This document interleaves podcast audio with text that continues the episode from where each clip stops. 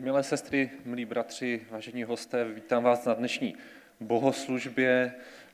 Je krásné slunečné ráno, tak eh, věřím, že i dnes prožijeme eh, něco z božího požehnání, něco z božího doteku a něco, co nás nastaví znovu na eh, nový, na nový týden. Pokud máte Bibli, můžete spolu se mnou otevřít konec Matoušova evangelia, prakticky úplně poslední verše této, eh, této knihy, to znamená Matouš 28 od 16. verše. Jedenáct apoštolů se pak odebralo do Galileje, na horu, kterou jim Ježíš určil. Spatřili ho a klaněli se mu, ale někteří pochybovali. Ježíš přistoupil a řekl jim, je mi dána veškerá moc na nebi i na zemi. Jděte ke všem národům a získávejte mi učedníky. Křtěte je ve jméno Otce i Syna i Ducha Svatého. A učte je, aby zachovávali všecko, co jsem vám přikázal. A hle, jsem s vámi po všechny dny až do skonání tohoto věku. Z toho textu mě zaujaly tři slova ale někteří pochybovali. Není tam napsáno, proč pochybovali, nebo čemu pochybovali, jestli pochybovali, jestli to je vůbec Pán Ježíš Kristus, jestli pochybovali ve své vlastní víře, jestli pochybovali, jestli se to vůbec děje, jestli to není nějaký sen. Nevíme. Ale co je zajímavé, je to, co potom Pán Ježíš říká. Co jim vlastně říká na rozloučenou, aby šli a činili učedníky. Tak i tu první část, předtím, než David nám poslouží božím slovem, bych se chtěl trošičku... Kuba. Je to Kuba, prosím vás, ano. Já si to vždycky zapomínám. Ale je to brak, ano. Takže Kuba. A takže tu první část bych chtěl věnovat právě trošku takovému zamýšlení nad učednictvím, nad tím, co možná je důležité v tom, abychom činili v našich, v našich životech. Tak kdo můžete, prosím, postaňte a přivítáme Pána mezi sebou. Pane Ježíši Kriste, vítáme tě mezi sebou, děkujeme, že jsi přišel v nás, že každý, kdo zde přišel, přinesl kousek tebe mezi druhé. Děkujeme za to, že se o nás staráš a že nás přetváříš. Prosíme i za tuto dnešní eh, neděli, za tento dnešní čas, eh, mezi sebou a s tebou, abychom ho využili, abychom zapátrali v našich srdcích, v našich myšlenkách, co toužíš, abychom činili. Tak věříme, že jsi zde a prosíme o to, aby si svým duchem mocně vanul a přetvářel nás ke svému obrazu.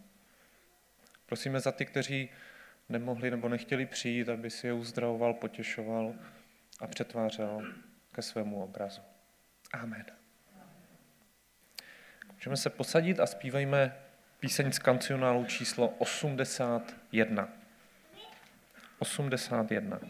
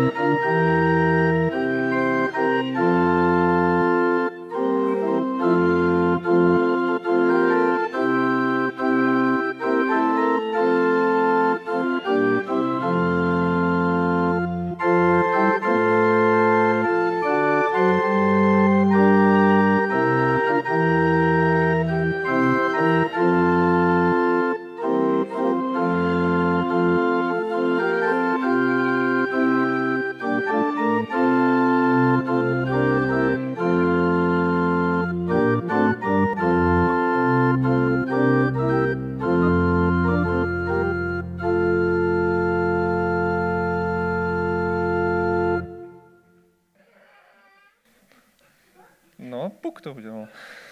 Tak já bych pokračoval rád v tom tématu eh, toho nějakého učednictví, tak já bych poprosil o prezentaci. Dnes je neděle ETS, je to každoroční neděle, která je nějakým způsobem podporou pro tento evangelikální teologický seminář. Je to vlastně na základě rozhodnutí církve bratrské, takže já bych vám chtěl jenom pár uh, slajdů ukázat o tom, co ETS dělá a proč vlastně o tom, o tom mluvíme. Tak na další uh, uvidíme vlastně fotku toho, toho daného semináře, té dané budovy. Upřímně, já jsem tam nikdy nebyl, určitě tam někteří... Kdo tam byl? Byl tam někdo vůbec? Tomáš tam byl. A je to ta budova. Nestudoval, ale je to ta budova, jo? Jo, nějak to tak vypadá. Tak jenom, abyste si představili, jak to, jak to vypadá. Když půjdeme dál, tak eh, vlastně můžeme eh, vidět, na které obory eh, ta škola připravuje, ať už je to kazatelská služba, pastorace nebo sociální práce. A je to takové spojení teologie a, a pastorace. Tak jsou to zajímavé obory, které jsou akreditované samozřejmě ministerstvem. Ale co je posláním toho, toho semináře, a to musím opravdu přečíst, duchovně, odborně a prakticky připravovat pro službu v církvi a ve společnosti. A mně se to líbí, že to není jenom jakoby dovnitř církve, ale že to je i navenek, že to není něco, abychom my se měli dobře, ale aby mnoho jiných lidí mohlo pocítit eh, boží vedení a boží vanutí.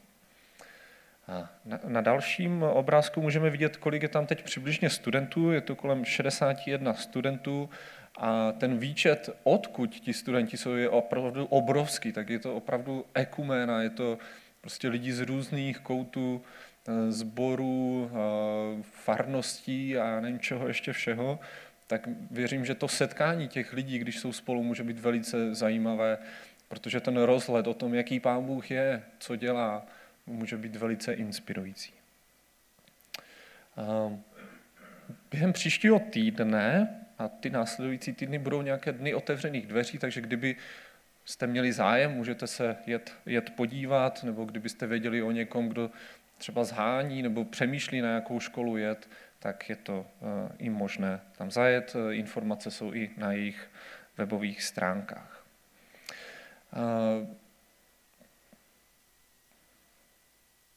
Ta škola ne, nedělá jenom to, že by vyučovala, ale taky nějakým způsobem publikuje. A to vidíme na dalším straně, že uh, jsou lidé, kteří vlastně vytvářejí i nějaké prospekty, někdy i knihy, nějaké vzdělávací a vyučovací materiály, tak to všechno vlastně i pod tu ETS patří. Vidím tam, že tam je Daniel Pfeiffer, Pavel Černý, takže určitě, pokud byste měli i zájem o nějaké takovéto publikace, tak eh, se můžete jich doptat. Eh, samozřejmě každá organizace funguje s nějakým rozpočtem, tak i ETS funguje s rozpočtem, je to kolem někde 4 milionů a vidíte, že to, na co vlastně ty peníze používají, je prakticky na to, co normálně škola, škola dělá a vytváří. Tak a proč o tom vlastně mluvíme normálně takhle? Ve sborech eh, každý rok je, že jako církev bratrská tento eh, eh, seminář podporujeme a podporujeme ji dvěmi částkami. Jedna částka je pevná, kterou Rada církve bratrské, nebo spíše schromáždí, no, teď nevím, jak se to přesně řekne, konference, pardon, konference rozhodla, že 10% vlastně nákladů nebo nějakých nákladů dáváme my, jako by celý sbor. A potom jednou ročně v neděli se uspořádá sbírka, která má jakoby dát tu druhou půlku nebo jakýkoliv další dár této, této, tomuto semináři, tak právě dnes je ta neděle a ve chvíli, kdy dnes půjdou eh, kasičky, tak veškerý výtěžek, výtěžek veškerá sbírka, která uh, bude uh, na konci, tak pošleme na tento seminář. Tak, jak už jsem říkal, tak informace můžete eh, najít na webových stránkách a eh, mají i nějaký bulletin, kde se můžete seznámit více s jejich, s jejich informacemi. Myslím, že jsem ho tam dokonce jeden viděl, teď nějaký. Tak a to je prakticky všechno. Studenti a učitele vám děkuji nám všem za, za podporu. Tak, tolik k ETS. A pojďme ještě zaspívat píseň číslo 9 z našich kancionálů a poté děti můžou odejít do besídky. Ještě pro ně vyprosíme požehnání. Číslo 9.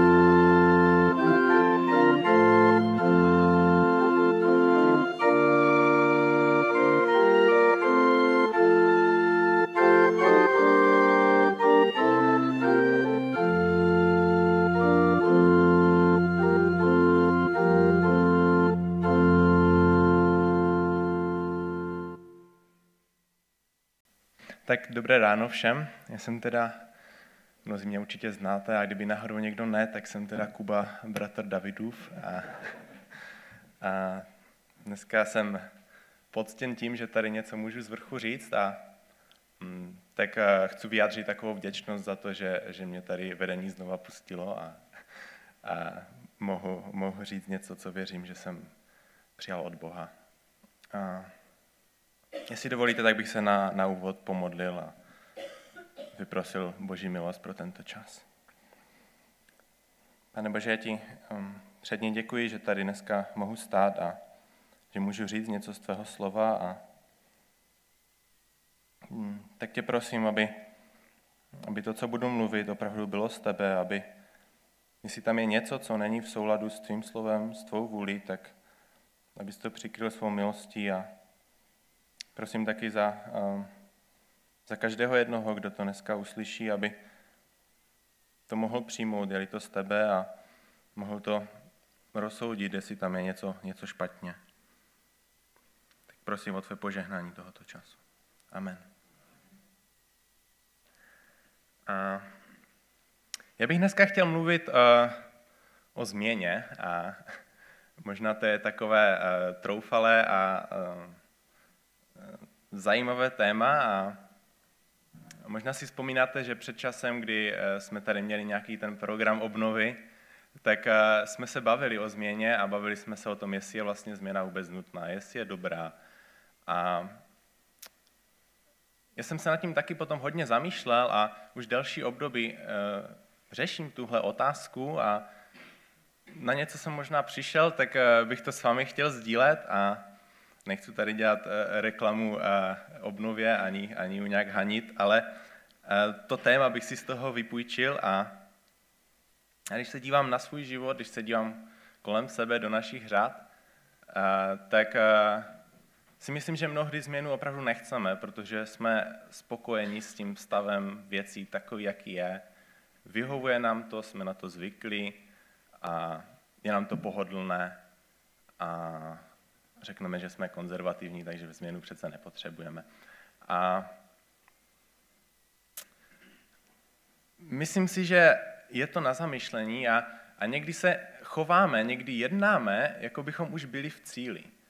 Někdy, někdy si uvědomím, že sám ve svém životě, někdy jsem v takovém postoji, tak já už přece věřím, já už jsem přece přijal spasení a já už jsem přece dosáhl toho, o co tady jde v tomhle životě tak já už přece si můžu jen tak sednout a vlastně nemusím nic dělat, protože, protože Kristus přece vydobil vítězství na kříži a, a všechno je hotové. A, a to je samozřejmě pravda, že Kristus vydobil vítězství na kříži a, a je dokonáno, ale myslím si, že už tak úplně v pořádku není to, když zaujímáme postoj, že, že už jsme v cíli, že už, že už prostě nemusíme nic, že stačí už jenom čekat, dokud neumřem nebo dokud Ježíš nepřijde. A jestli někdo mohl tenhle postoj mít z lidí, kromě tedy Krista, a, tak si myslím, že to byl Pavel. Jestli, jestli někdo byl takovým prototypem jako dobrého, dokonalého člověka, který už byl, je v cíli, tak je to Pavel a přesto on sám o sobě ve Filipským v třetí kapitole 12. verši píše Nemyslím, že bych již byl u cíle, anebo již dosáhl dokonalosti, běžím však, abych se jí zmocnil, protože mne se zmocnil Kristus Ježíš. A tak si myslím, jestli tady Pavel, jeden možná z, řekl bych, nejdokonalejších lidí, kteří po tomhle světě chodili, a který sám o sobě říkal, že před zákonem je zhledan čistý, hned na to eh, mluví o tom, že si nemyslí, že by už dosáhl cíle, že, že, že ví, že ještě nedosáhl dokonalosti, ale že za ní běží, že se jí snaží dosáhnout, že o to usiluje. A, a tak si myslím, že by nám v tomhle měl být vzorem a taky bychom si měli být vědomi toho, že nejsme v cíli, že nejsme dokonalí, ale nespokojit se s tím, ale běžet za tímhle cílem, snažit se toho dosáhnout. A mm, slyšel jsem jednou takovou větu, že že cílem křesťana by mělo být podobat se Kristu. A nevím, jak moc je to teologicky správné, ale myslím si, že něco si z toho můžeme vzít, že, že Kristus opravdu má být naším vzorem a pokud se podíváme na naše životy a vidíme, že zdaleka nejsme jako Kristus, tak je na místě něco začít měnit a snažit se přiblížit Kristu. A nevím, jak moc mám, vám říká matematika, já jsem ho nikdy úplně v lásce neměl, ale uh, probírali jsme něco jako limity a limita to je něco, čeho nikdy nejde dosáhnout. ale dá se tomu prostě nekonečně přiblížit. A mi se líbí takové přirovnání, že možná takhle s tou dokonalostí a s tím Kristem to je. To je taková limita v našem životě, které sice nikdy nedosáhneme v tomhle světě, ale můžeme se jí ne, nekonečně blížit a, a měli bychom. A, a tak nechci říct, že to je úplně smysl toho našeho života, ale myslím si, že, že by to v našem životě být mělo, ať už to smysl je nebo není, že to tam prostě patří a že tak je to správné. A, a tak si kladu otázku, proč. Eh, proč nestačí, že jsme takoví, jací jsme. Vždyť uh, přece Kristus zemřel za hříšníky, zemřel za každého jednoho z nás a, a jeho oběd je dostatečná eh, na jakéhokoliv člověka, jakkoliv špatného člověka, tak proč nestačí zůstat takový, jaký jsem a jenom přijmout tuhle milost a bylo by to mnohem jednodušší, bylo by to mnohem snažší, nemuseli bychom dělat vůbec nic. A takovou trochu odpověď mi na to dává podobenství, které eh, říká Ježíš o rozsévači. Eh, asi ho mnozí znáte, já ho ani nebudu číst, jenom zkusím tak eh, krátce převyprávět. A Ježíš vypráví takový příběh, že jde rozsévač a rozsévá nějaké semeno a, a, a, něk, a, a, a rozsévá tak trochu ledabile a některé spadne kolem cesty a se zobou ho ptáci a, a některé spadne na skálu, ono sice vyroste a hned uschne, protože nemá dost vláhy a, a některé spadne do trní a, a to sice roste, ale potom to trní začne růst a přeroste ho a udusí ho. A jenom, těžko říct, jestli čtvrtina, ale jenom nějaký, nějaké procento, nějaký, nějak, nějaká část spadne na úrodnou půdu. A tam se nestane, že by spadlo na úrodnou půdu a vyrostlo a tím to končilo. Ne, ono spadne na úrodnou půdu, vyroste a přinese úrodu. 30 100 násobnou. A, a myslím si, že, že, že to je důležité si uvědomit. Tam není nic mezi. Tam je buď to semeno dříve nebo později uhyne, anebo vyroste a přináší úrodu. Není tam nic, jako že vyroste a zůstane takové neplodné. No tak prostě vyrostla rostlinka a, a tím to končí. Buď vyroste a přinese úrodu, anebo nevyroste a uhyne. Po případě vyroste, uhyne, ale to už je jedno. Prostě buď uhyne, nebo, nebo přinese úrodu. Nic mezi tím není. A, když potom Ježíš vysvětluje to podobenství, tak mluví o tom, že to semeno, to je boží slovo. A, a tak je tady z toho podobenství pěkně vidět, že, že nestačí to, to, to boží slovo jenom slyšet a je třeba si ho uchovat, nemůžeme si ho nechat vzít a, a musí to nést ovoce. Musí, musí, když slyšíme Boží slovo, tak ho musíme udržet v našich životech a musí přinést nějaké ovoce v našem životě. Musí přinést úrodu v našem životě, jinak, jinak, jinak zahynulo, jinak uhynulo. A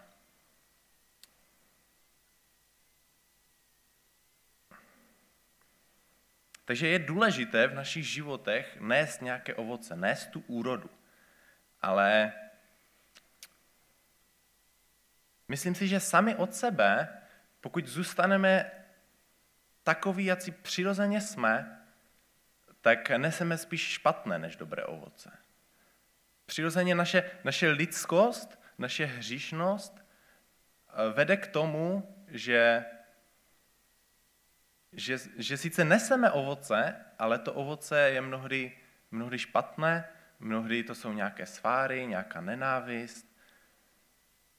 A, a není to dobré. A abychom mohli nést lepší ovoce, abychom nesli dobré ovoce, tak uh, si myslím, že je důležité se nechat proměňovat Bohem. Je důležité nechat Boha, aby měnil náš život, aby na nás nějak působil a proměňoval nás, aby nás aby nás uschopnil k tomu, abychom mohli, mohli nést dobré ovoce. A, a proč to všechno? Proč vůbec nést nějaké ovoce? K čemu to je vlastně všechno dobré? A tak myslím, co je důležité si uvědomit, tak primárně tady nejde jenom, jenom o nás. Nejde tady primárně jenom o naše spasení, o naše životy, o to, aby se nám dařilo dobře, ale jde i o ty lidi, kteří jsou, kteří jsou kolem. Možná tady ne i tady mezi námi, ale kteří jsou možná tam venku. A, a ti lidé neznají Boha a pokud my zůstaneme tady, pokud neponeseme žádné ovoce, tak uh, oni ho možná nikdy znát nebudou. A, a pokud půjdeme tam ven, ale nebudeme ochotní se nechat Bohem proměňovat, tak uh, možná sice uslyší o Bohu, ale potom se podívají na naše životy a řeknou si, a to je nějaké divné. Jako on sice něco říká, ale nežije podle toho, vlastně je úplně stejný jako já, jenom říká, že má nějakého Boha. No to se mi nějak nezdá. A myslím si, jestli chceme zachránit druhé lidi pro Boha, tak, eh, tak je potřeba, aby, abychom se nechali Bohem proměnit, abychom byli lepšími nástroji v jeho rukou. Abychom nebyli takový, jak si prostě přirozeně jsme, ale abychom, uh, abychom mohli Bohu efektivněji sloužit, tak se musíme nechat Bohem proměňovat. Co je taky důležité si uvědomit, tak Bůh na nás není závislý. On kdyby chtěl, tak si to udělal jinak. On kdyby chtěl, tak, uh, tak si povolá kamení. Říká to Jan Křtitel, uh, farizeum, nebo asi snad farizeum, říká, nemyslete si, že můžete říkat, náš otec je Abraham. Pravím vám, že Bůh může Abrahamovi stvořit děti z tohoto kamení.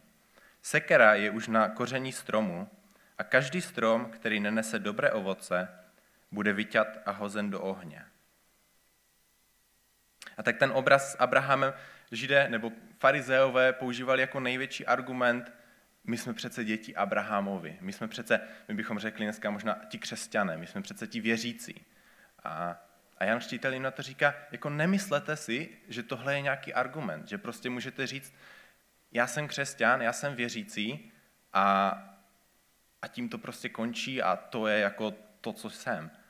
A on říká, že prostě Bůh, Bůh eh, na nás není závislý. Bůh si může může Abrahamovi stvořit děti z kamení a tak stejno místo nás jako věřících, jako křesťanů, on si může stvořit nové věřící, nové křesťany. A, a říká, že sekera už je na koření stromu a každý strom, který nenese dobré ovoce, bude vyťat a hozen do ohně. A myslím, že to je taková, takový velký vykřičník a je to něco, co by nás mělo vést k takovému zastavení a, a uvědomění si, že, že to, že řeknu, já jsem věřící, já jsem křesťan, to je něco, jako když farizeové řekli, my jsme přece děti Abrahamovi. A, a Jan Štíteli na to říká, no ale to, jako, to nestačí. Musíte podle toho taky jednat. A pokud jsem vás ještě stále nepřesvědčil, že uh, změna v našich životech je důležitá a nutná, tak uh, bych chtěl přečíst uh, z listu Jakubova z druhé kapitoly takový trochu delší úsek, jestli chcete si to můžete najít, ať víte, že, že vám tady nelžu. A je to teda druhá kapitola, 19. až 26. verš. Ty věříš, že je jeden Bůh. To je správné. I démoni tomu věří, ale hrozí se toho.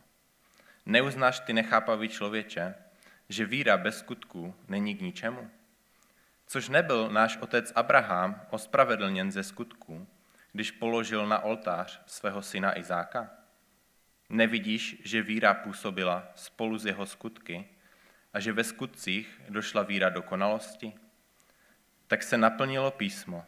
Uvěřil Abraham Bohu a bylo mu to počítáno za spravedlnost a byl nazván přítelem Božím. Vidíte, že ze skutků je člověk ospravedlněn a ne pouze z víry což nebyla i nevěstka Rachab ospravedlněna ze skutku, když přijala posly a propustila jinou cestou.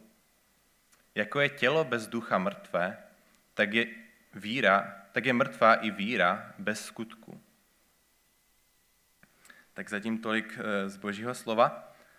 A já tady nechci mluvit o, o nějakém spasení ze skutku. Věřím, že, že spasení je opravdu darem milosti a, a že si ho nemůžeme zasloužit, nemůžeme si ho nějak vydobít. A, ale chci mluvit o tom, že pokud tuhle milost přijmeme, pokud, pokud přijmeme Kristovu oběť na kříži za, za, za nás, za náš hřích, tak by nás to nemělo zanechat stejným, jak, jak jsme byli. Nemělo by to být jenom o tom, že dobře, tak já teda, Bože, přijímám tvou milost, ale budu si dál žít podle sebe. A protože my nepřijímáme Krista jenom jako svého spasitele a tak jako svého pána. A pokud je někdo naším pánem, tak se asi očekává, že budeme jednat podle jeho vůle. A tady se jasně píše o tom, že nestačí věřit v Boha. A je třeba podle toho taky jednat. Že ta víra bez skutku je mrtvá. Mně přijde hodně takový jako tvrdý ten, hned ten první verš, kdy prostě Jakub říká, i démoni věří, že, že Bůh je jenom jeden. A, ale to nestačí. Jim to, jim, to, jim to nepřinese záchranu. Protože oni tomu sice věří, ale, ale jsou ve spouře vůči Bohu. Nejsou ochotní Boha poslouchat. Nemají ty, nemají ty skutky víry, které by ukazovaly na jejich rozhodnutí. A, a potom tam jsou ty dva příklady. Je to praotec eh, Židů Abraham a, a, a nevěstka Rachab. A jsou to možná takové protiklady, jeden takový jako prototyp nějakého spravedlivého člověka a, a Rachab prototyp nějakého hříšníka. A na obou je vidět, že kdyby jenom věřili a neposlechli by Boha, tak by jim to bylo k ničemu. No, aspoň si to myslím. Kdyby Abraham věřil, ale neposlechl by Boha, nebyl by ochoten uh, Izáka obětovat, jak ale víme, tak nakonec nemusel, ale pokud by nebyl ochoten ho vydat, tak, uh, tak ta jeho víra by byla zbytečná. A tak stejno Rachab, když byla v Jerichu a Izraelité se blížili a ona věřila, že Izraelité to Jericho doby, doby, dobydou, tak uh, pokud by tomu jenom věřila a tím by to končilo, nezačala by podle toho jednat, tak by to bylo úplně na nic a, a Izraelité by pobili se všemi ostatními obyvateli Jericha. A jenom proto, že ona tomu věřila a začala podle toho jednat a, a zachránila izraelské zvědy, kteří v tom městě byli, tak jenom díky tomu skutku ona potom byla, byla zachráněna a nebyla zabita spolu s ostatními obyvateli Jericha. Um, tak na těchto dvou příkladech se nám jasně ilustruje, že pokud pokud budeme jenom věřit a nebudeme podle toho jednat, tak je to málo. Tak, tak, tak, tak to nestačí. A, tak eh, co s, tím, co s tím můžeme udělat, že? Co s tím, že, eh, že nestačí věřit a máme podle toho jednat? A často já a mnozí jiní říkáme, že Bůh nemluví, že a že nevíme přece, co bychom měli dělat, že přece nevíme, co po nás Bůh chce a že neznáme jeho vůli a, že se snažíme hledat, ale, ale Bůh prostě mlčí. A myslím si, že nemáme právo tohle říkat, protože věřím, že Bůh mluví jasně a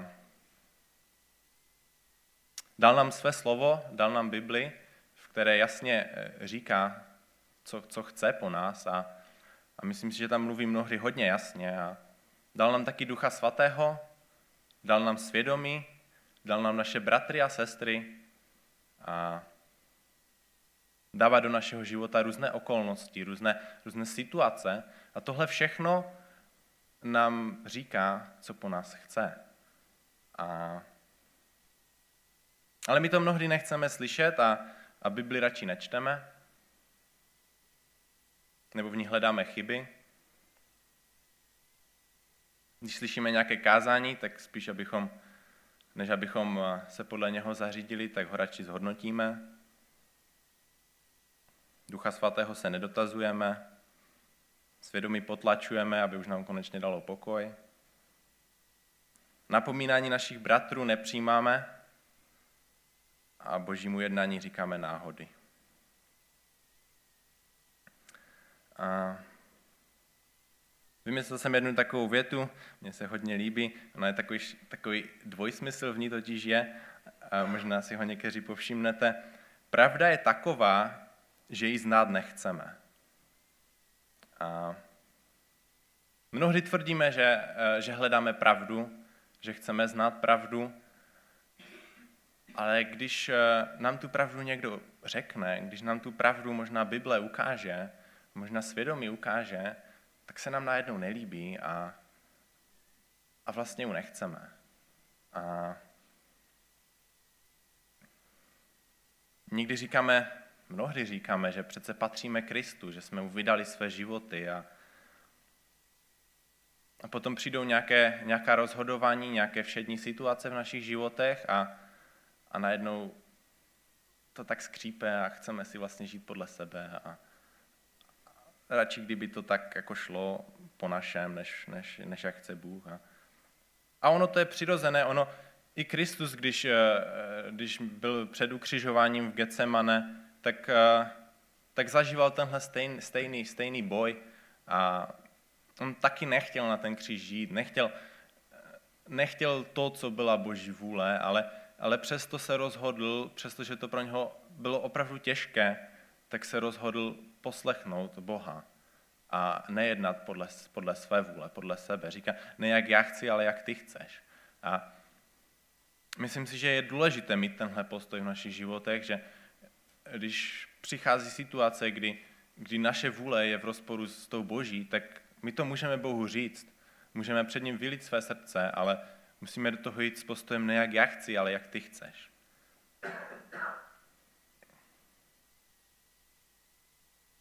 A tak věřím, že, že Bůh po nás opravdu touží, touží po změně našeho srdce, našeho myšlení, našich skutků a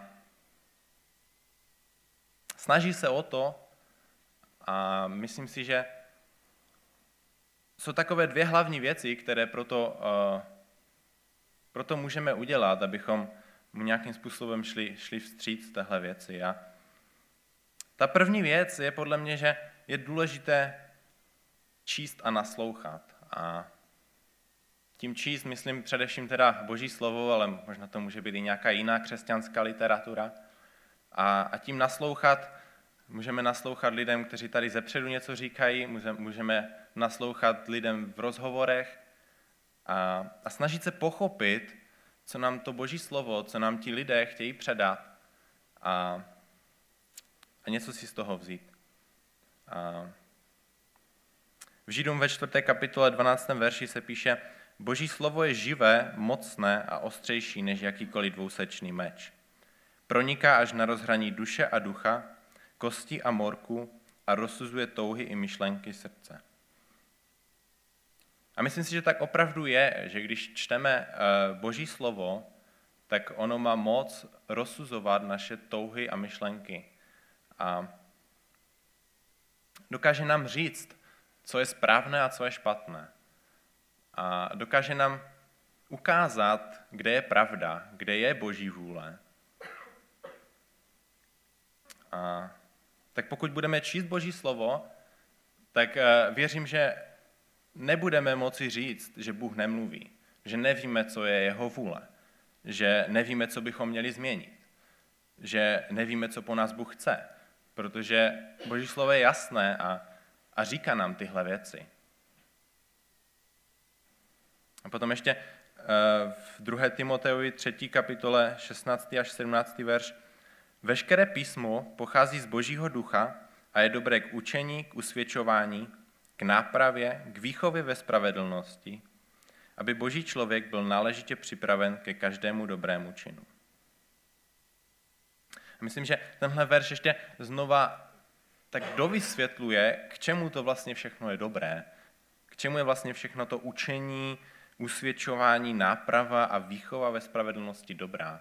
K čemu to všechno vede a, a Pavel tam píše, aby boží člověk byl náležitě připraven ke každému dobrému činu. A tak nejenom, že boží slovo má moc nám, nám zjevit pravdu, nám ukázat, co je správné, co je špatné, ale taky má moc nás připravit pro to boží dílo, pro to, kde si nás Bůh chce použít. Pokud budeme číst boží slovo a necháme se jim proměňovat, necháme se jim vychovávat a napomínat, možná pozbuzovat, tak budeme připraveni pro to, co pro nás Bůh má připravené, co po nás Bůh chce. Ale pokud vynecháme to čtení, čtení, čtení Bible a, a možná poslouchání kázání a, a nechání se nějak uh, usvědčovat, nějak uh, napomínat, vychovávat a jenom se budeme snažit naplnit Boží dílo, tak si myslím, že k tomu nebudeme připraveni, nebudeme k tomu dost dobří, nebudeme, nebudeme tak efektivními nástroji v božích rukou, jako bychom mohli být. A tak si myslím, že je důležité nezanedbat tu přípravu na, na to samotné poslání, které, které po nás Bůh chce. A tak nejenom, že bude stačit, že teda budeme znát, co je správné a že budeme připraveni k dobrým činům, ale je důležité potom taky jednat, potom nejenom být připraven, ale, ale taky začít jednat. A, a Jakub v první kapitole, v 22. až 25. verši píše, podle slova však také jednejte, nebuďte jen posluchači. To byste klamali sami sebe. Vždyť do slovo jen slyší a nejedná podle něho, ten se podobá muži, který v zrcadle pozoruje svůj vzhled, podívá se na sebe, odejde a hned zapomene, jak vypadá. Kdo se však zahledí do dokonalého zákona svobody a vytrvá, takže není zapomětlivý posluchač, nebož také jedna, ten bude blahoslavený pro své skutky. A tak tady můžeme číst, že, že je důležité nejenom slyšet, ale taky jednat podle toho, co slyšíme. A, a mluví se tady o zrcadle, je to takový zajímavý obraz. A myslím si, že v našem v našem životě je mnoho zrcadel.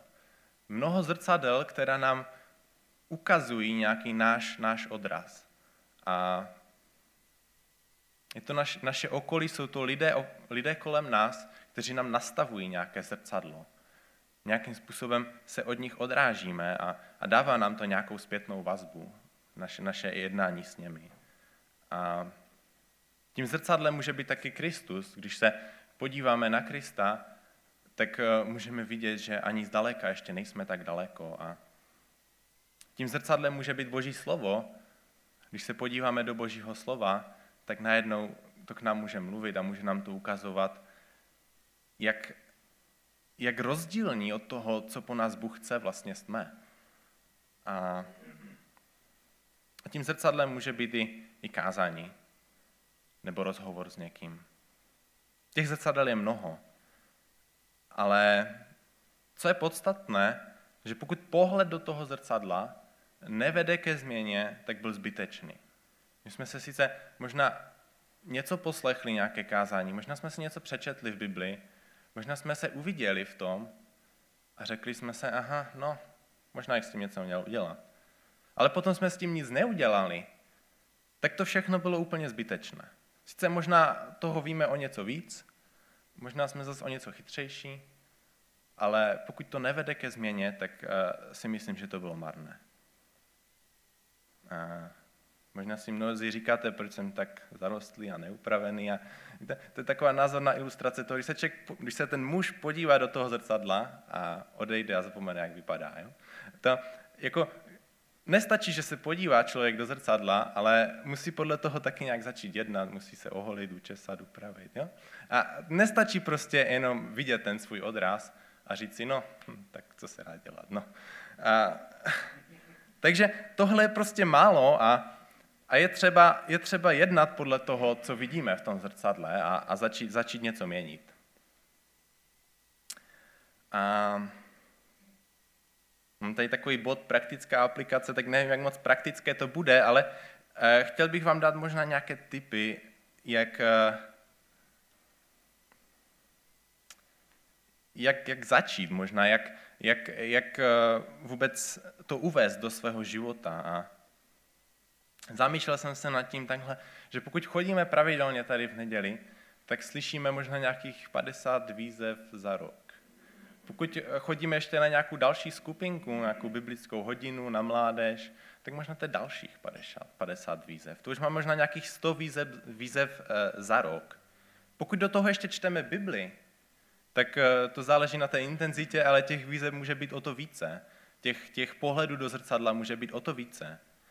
A pokud nasloucháme Duchu Svatému, tak to množství ještě se zvětšuje. A pokud neumlčujeme svoje svědomí, pokud chodíme do společenství a, a vyslechneme si názor druhých, možná i kritiku druhých, která mnohdy není příjemná, tak, eh, tak ve finále je toho strašně hodně a možná nevíme, kde začít, možná nevíme, co si s tím počíst. Tak těch, těch pohledů prostě byly možná stovky a, a každý mi říká prostě, že něco se mnou není úplně v pohodě a člověk může dojít do takového stavu, že si řekne, no tak co se dá dělat, no tak prostě jsem takový, jaký jsem, já se už nezměním.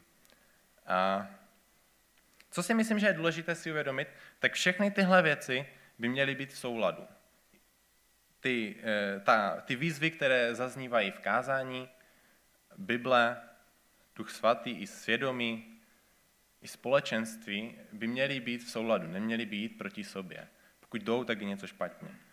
A pokud já tady něco říkám a vy si potom otevřete Bibli a tam uvidíte něco jiného, tak je něco špatně. Spíš já, ta Bible je vždycky dobře. A, a co je podle mě taky důležité si uvědomit, ono by to byl samozřejmě ideál, kdybychom byli schopni reagovat na všechny ty výzvy a tak rychle se měnit. Ale přece jenom jsme lidé a myslím, že tohohle nejsme schopni. A, a Bůh to ví. Bůh si je toho vědom. A myslím, že Bůh nikam nespěchá. Že Bůh je trpělivý a, a ukazuje nám ta zrcadla, opakuje výzvy, ukazuje nám oblasti v našem životě, kde možná chce, abychom na něčem zapracovali, abychom něco pustili, abychom něco změnili. A, ale nespěchá. On, on, on má čas, on počká, on nám dá tolik času, kolik na to potřebujeme. Jediné, co podle mě chce vidět, je, je naše ochota se měnit, je, je, naše, je náš přístup k tomu. A, a tak si myslím, že z toho všeho, co slyšíme, co čteme, tak eh, je důležité se snažit najít něco, co je pro nás, co je do našeho života, co k nám opravdu mluví. A když už něco takového najdeme, tak si to vzít, nenechat si to ukrást a snažit se to aplikovat do svého života. A dříve nebo později, eh, aspoň já a věřím tomu, že všichni lidé, narazíme na naši slabou vůli. Že naše vůle není dost silná, abychom se byli schopni měnit. A, a to je prostě fakt, s ním asi toho moc neuděláme. Slyšel jsem i takovou větu, jako že vůle je sval a že se dá cvičit. A myslím si, že jo, že na tom je kus pravdy, že vůle se dá trénovat, ale nikdy nebudeme mít dokonale silnou vůli. A, a je dobré si toho být vědomi, ale nepoužívat to jako výmluvu. Neříct si, aha, tak já mám slabou vůli, tak já nemusím nic, protože já toho prostě nejsem schopen. Myslím si, že je dobré si být toho vědom a přesto, uh, přesto do toho jít a, a doufat v Boží pomoc, doufat, že, že nás tom nenechá. A možná nejenom v Boží pomoc, ale co si myslím, že hodně může pomoct, tak uh, nebýt v tom sám a být v tom s někým druhým, s, někým, s nějakým člověkem a um, možná se pozbuzovat, napomínat se. Já už další dobu řeším takový problém ve svém životě, že nečtu Bibli tak často a tolik, jak, bych, jak si myslím, že je správné, jak bych chtěl. A je fajn, když, eh, když máte ve svém životě někoho, kdo vás to může motivovat, pro mě je to teď Danek Litvan a on je jako šílený. Jo? a říkám, jako, na něho ani zdaleka nemám, ale eh, je mi takovým pozbuzením, takovou jako oporou a jsem tam se, se mě zeptá, jak se třeba daří a, a, a čteme nějaký prostě plán spolu a, a mě se moc nedaří, ale myslím si, že mi to pomáhá a, a že je to lepší, než kdybych v tom byl sám. A tak bych vás chtěl pozbudit, abychom v tom nebyli sami, abychom měli někoho, eh, s kým můžeme sdílet věci, které jsou v našich životech, o kterých si nemyslíme, že tak mají být a snažíme se je změnit, aby nám v tom někdo mohl být oporou. A mám ještě takový jeden bod na závěr a mm, chtěl bych mluvit o tom, že eh, je dobré mít na paměti, že i ten, i ten zlý je ve hře. že on tomu nedává volný průběh, ale, ale taky se snaží a tak pěkně jsem si to sepsal a asi bych to tak pěkně neřekl, tak jestli dovolíte, tak eh, já bych to přečetl, je to takový trochu delší odstavec, tak snad se u toho nebudete nudit. Ten zlý je ve hře. Vždycky se snažil držet křesťany co nejdál od Bible. Byla dlouhá staletí, kdy bylo trestné vlastnit Boží slovo. A v některých zemích je to tak stále. V západním světě naopak sice máme Bibli dostupnou lusknutím prstu, ale ten zlý nám neváhá nabídnout tisíc jiných způsobů, jak lépe strávit čas. A když se přece jenom někdo rozhodne Boží slovo číst, tak dělá všechno proto, aby tomu hlavně nezačal věřit a dokonce podle toho žít. Protože to je něco, co začíná hatit satanovi plány s tímto světem. To je něco, co ohrožuje jeho vládu nad lidmi tohoto světa. Satan má radost, když vidí církev plnou křesťanů, kteří se zakonzervovali, aby si uchovali tu svoji víru a měli tak místenku v nebi. Protože ví, že i pokud tuto víru opravdu udrží a do toho nebe se dostanou, tak stále v tom širém světě naprosta většina lidí patří jemu a vezme je sebou do pekla. Ale v momentě, kdy někdo začne žít Boží slovo, tak má moc mařit skutky ďábla. A on se toho děsí a dělá všechno proto, aby se to nikdy nestalo. Hmm. Tak snad uh, tahle slova nás možná vyburcují k něčemu a pro mě to jsou hodně silná slova a opravdu jsem o tom přesvědčen, že to takhle je. A, a že ten, ten zlý, že Satan nemarní čas a, a snaží se nás držet od slova co nejdál, od božího slova. A myslím, že se mu to hodně daří a, a to, je, to, je, to je naše prohra. A, tak jestli jste se tam úplně ztratili, co jsem vám vlastně dneska chtěl říct, tak uh, smyslem toho všeho, co jsem tady teď říkal, byla nějaká změna ve vašem životě. Nějaká změna ve vašem myšlení, nějaká změna ve vašem srdci, ve vašich postojích. A to je asi všechno, co, co jsem pro vás měl a jestli teď můžeme eh, povstat a, a modlit se, kdo chcete, já to potom uzavřu.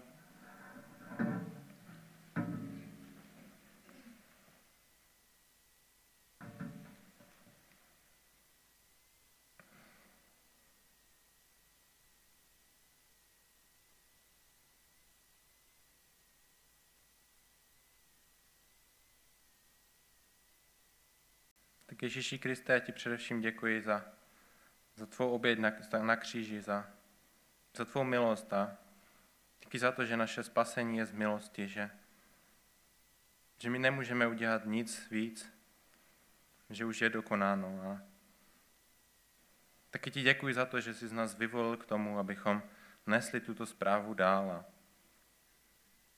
hm, tak vyznávám, že patříme tobě a že přestože mnohdy možná to tak nevypadá v našich životech, tak eh, chceme vydávat své životy tobě a mnohdy to je nelehké a naše vůle na to nestačí, naše vůle je slabá a tak prosím o tvou milost i v, te, v téhle věci a prosím, abys nás uschopnil k tomu, abychom mohli naplnit tvé poslání, abychom opravdu mohli šířit tu radostnou zvěst a mohli tobě činit učedníky v tomhle světě. Tak děkuji za každého jednoho, kdo mohl slyšet tohle slovo a prosím, aby mohlo přinést změnu do jeho života, do jeho myšlení, do, do jeho postoju, do jeho srdce. Díky za tvou milost. Amen.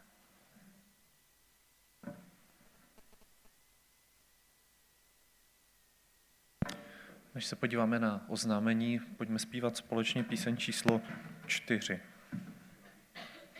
nabitý pozitivní energií. Číslo čtyři.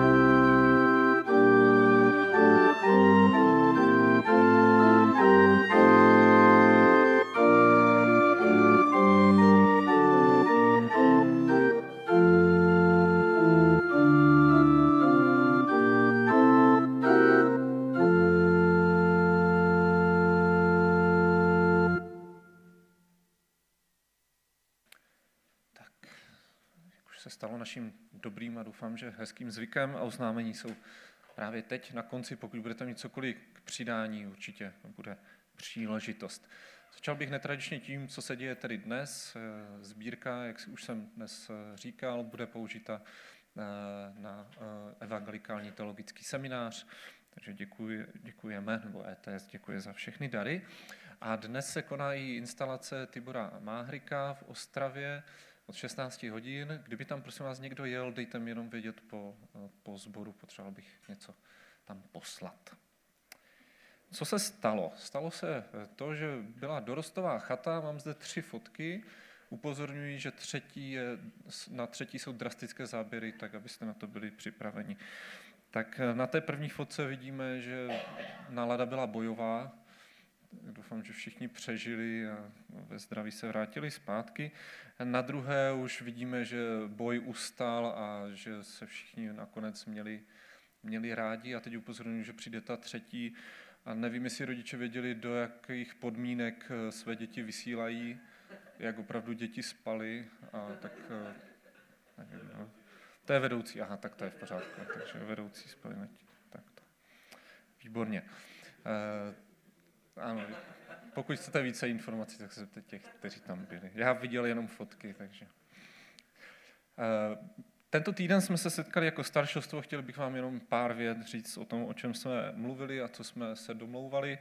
Eh, v první řadě jsme nějakým způsobem dojednali eh, změnu našeho stylu práce a to je to, že když my se sejdeme na staršostvo, tak všichni mluvíme o všem, a nakonec nedotáhneme některé věci, takže spíš utvoříme takové pracovní skupiny, že třeba dva lidé ze staršostva dostanou nějakou hm, nějakou práci nebo službu na starost a přitáhnou si někoho z vás eh, a k tomu, abychom nějakým společným způsobem eh, dotáhli věci. Jedna z nich je třeba právě přeměna, a teď v úvozovkách kotelny, nebo nějakého prostoru tady v té budově na kancelář eh, pro, pro Romana. Po třech letech pocítil tu touhu mít nějaký kutloch, kde by se mohl zamknout, zavřít, protože teď, když pracuje, tak pracuje někde na, na gauči, doma v obýváku a to není úplně, úplně nejlepší. Takže proto vznikla pracovní skupina eh, s názvem Kancelář a ve chvíli, kdy budeme potřebovat nějakou pomoc od vás, tak eh, se určitě ozveme. Dále jsme projednali eh, nějakou náplň a účel dalších bohoslužeb, hlavně teď v únoru a v březnu. A o tom nám za chvilku něco poví i Tomáš.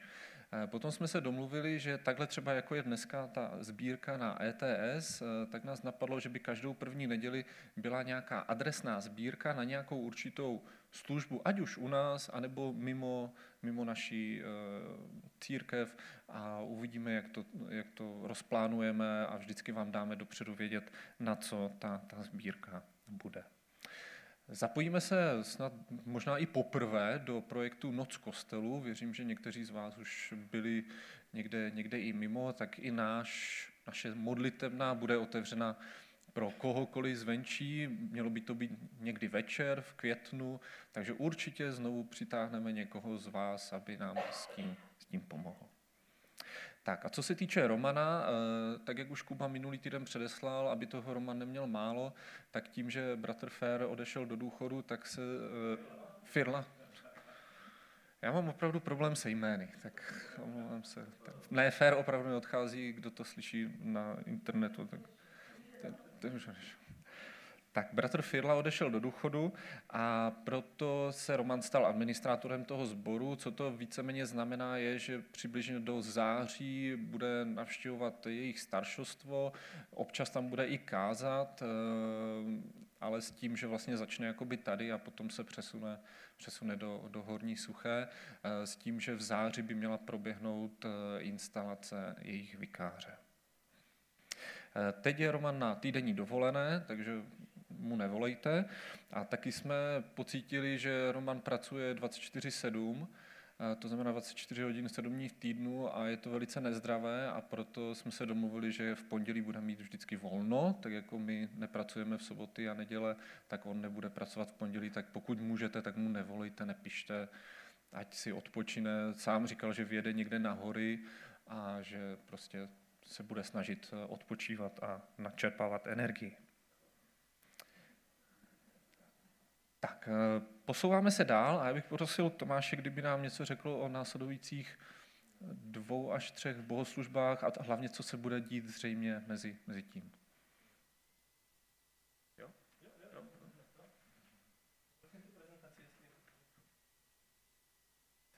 Dobré dopoledne. Tak já jsem byl vyslán z toho týmu obdovy, ve, který jsem, ve kterém jsem jako součást. A jako jeden z autorů toho nápadu, který teďka tady budu trošku prezentovat, který nastínil minulé už román, řekl první nějaký, nějakou je, podstatu té myšlenky. A možná bych vám dneska chtěl říct nějaký konkrétnější informace k tomu a, a pozvat vás k tomu, abyste se pokud možno všichni opravdu zapojili. A e, jsem až pav z toho, jak to sedí s tím kázáním Kuby. Nevím, jestli jste se nějak s Romanem domluvali, myslím, ale, ale to, to úplně jako navazuje vlastně na to, co říkal Kuba dneska.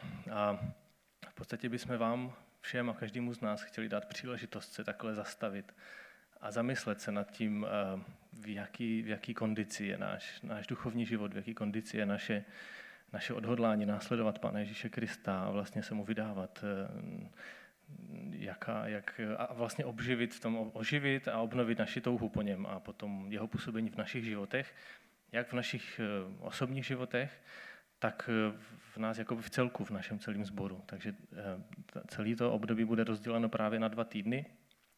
Začne, začne to příští neděli, kdy vlastně vykročíme do toho, do toho období dvoutýdenního a v tom prvním týdnu bude víc prostor na to, aby jsme zkoumali svoje srdce, sami, sami sebe a svůj individuální život.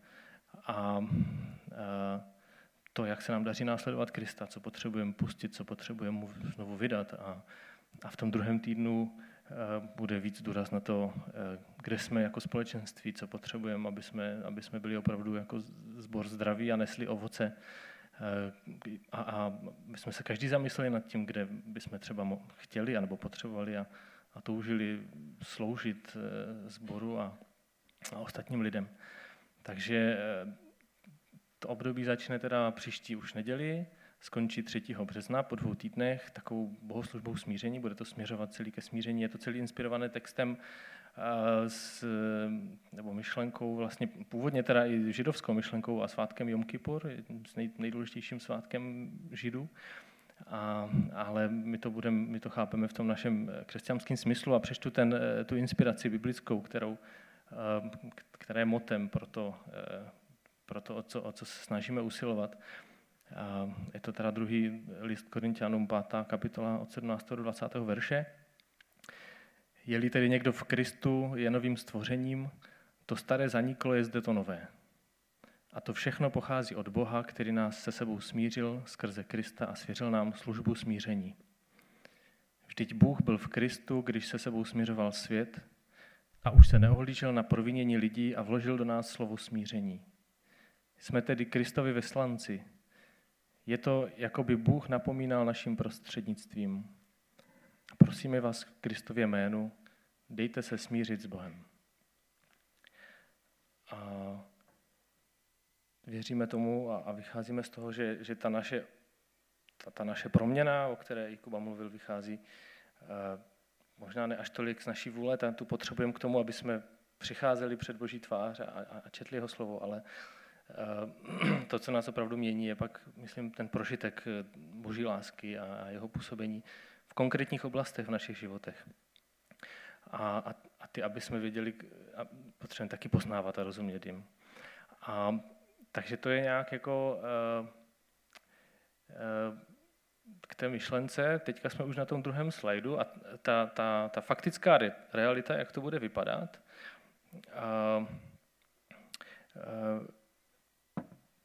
bude, budeme se bude to celkem intenzivní čas, kdy budeme mít všichni příležitost se setkávat v podstatě každý den během pracovního týdne. A e, myslím, že by bylo fajn, kdybychom to i brali jako to, že tam přijdeme jako vyjádření ty touhy potom, aby Bůh nás proměňoval a aby si nás používal. A je to i to, jak říkal Kuba, potřebujeme se podporovat v tom, v té cestě. Je, to, je těžký v tom být sám. I když e, bude příležitost e, a bude fajn, aby jsme se, když nebudeme moct být na tom společném setkání, aby jsme se sami stěžovali. Budou eh, vlastně příští týden každý dostane a když tady nebudete, tak možná zkuste myslet na to, jak se k těm pak k těm informacím dostat, případně poslouchat na internetu tu bohoslužbu. A budou, eh, na každý den bude nějaký podnět ke stišení s nějakým biblickým textem a s nějakýma otázkama a podnětama, které nám budou moc pomáhat v tom, jak vlastně zkoumat sebe a svoje srdce a svoji situaci. A, a ty setkání budou probíhat asi někde v, suterénu, takhle od, v tom čase od půl sedmé do půl osmé a s tím, že bude tam jakoby otevřený konec, že kdo bude chtít se modlit a zůstat díl, samozřejmě tak bude, bude moct zůstat díl.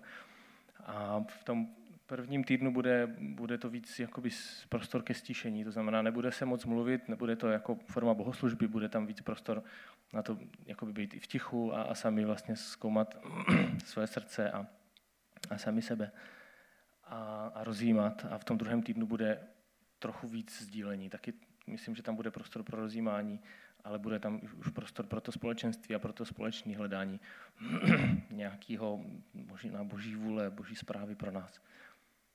A, a celý ten, ten dvoutýdenní blok bude provázen nějak půstem, a což ten smyslem toho pustu eh, že není samotný půst, ale to, aby jsme se víc dokázali soustředit na to, co, co je smyslem celého toho eh, času smíření, jak jsme to nazvali.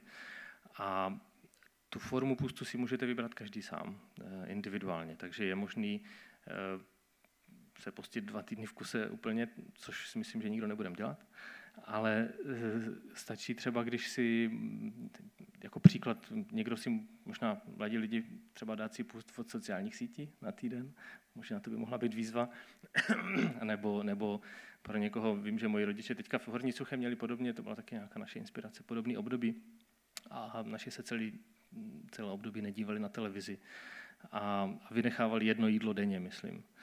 A, ale někdo prostě může vynechat ze stravy třeba maso, anebo si dát třeba jeden první den v týdnu opravdu úplný půst a pak to neřešit. Ale vlastně je to jenom pomůcka k tomu, aby jsme, aby jsme se víc soustředili na to, co je smyslem toho, toho období.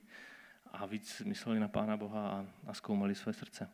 Takže to není úplně ta podstata, jak to bude vypadat, ale eh, aby jsme měli něco, co nám to bude připomínat. Tak a napadá mě, jestli uh, máte nějaké otázky nebo doplnění, radíme? Tak vnímejte to hlavně jako pozvání. Je to něco, co jsme chtěli připravit jako příležitost eh, pro nás každýho a pro vás všechny. Se takhle zastavit v tom běhu toho našeho života a opravdu jak si znova vykročit eh, k Pánu Bohu a znova se jaksi přiznat k tomu, co jsme se kdysi rozhodli, že ho chceme následovat. A tak je to nějaká příležitost, kterou bychom si přáli, aby jsme všichni využili.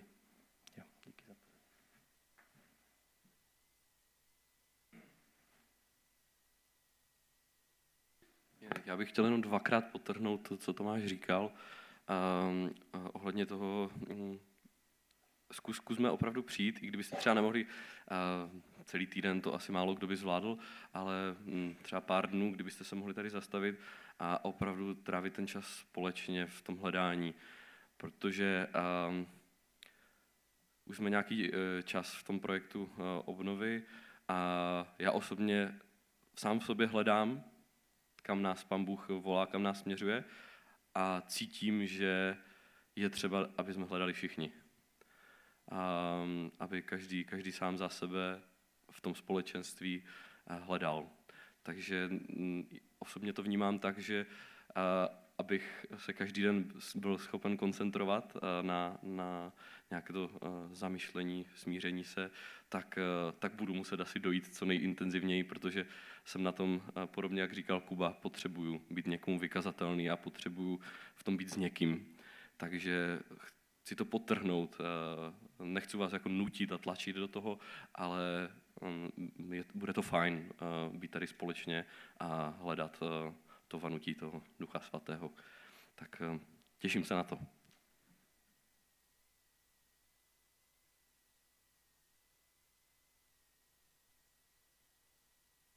Mezitím proběhne i bohoslužba s hosty z Rádia 7 a budou mít víceméně podobné podobné kázání a stišení a zamyšlení.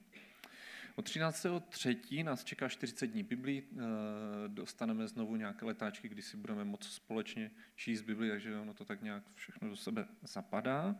A 24. jsme všichni zváni na výroční členskou konferenci. Bude to mít dopolední část, oběd a odpolední část, takže eh, je milou povinností nás všech přijít a zúčastnit se eh, tohoto schromáždění. Eh, jak už jsme předeslali, mládež znovu chystá anglický kemp, takže můžeme začít na ně myslet na modlitbách. Přípravy jsou v plném proudu. To samé se týká určitě dorostového tábora, který bude následovat o týden později. Z pravidelných setkání není tam nic, nic nového a narozeniny máme malého Patrika, Jirku, Bohuše, Báru, Terku, Elišku, Martinu. Takže všem můžete pogratulovat a dát jim hobla po schromáždění. Tak, všichni jste zváni potom na kávu a na čaj, ale pokud ještě někdo má cokoliv k doplnění, tak pokud ne, tak prosím, abychom povstali a, a jo. přečteme pár veršů z Bible jako vyslání a požehnání. A Bůh pokoje, který pro krev stvrzující věčnou smlouvu vyvedl z mrtvých velikého pastýře ovcí, našeho Pána Ježíše Krista. Nech vás posilí ve všem dobrém, abyste plnili jeho vůli. On v nás působí to, co se mu líbí skrze Ježíše Krista. Jemu buď sláva na věku věký, na věky věku. Amen. Mějte požehnanou neděli.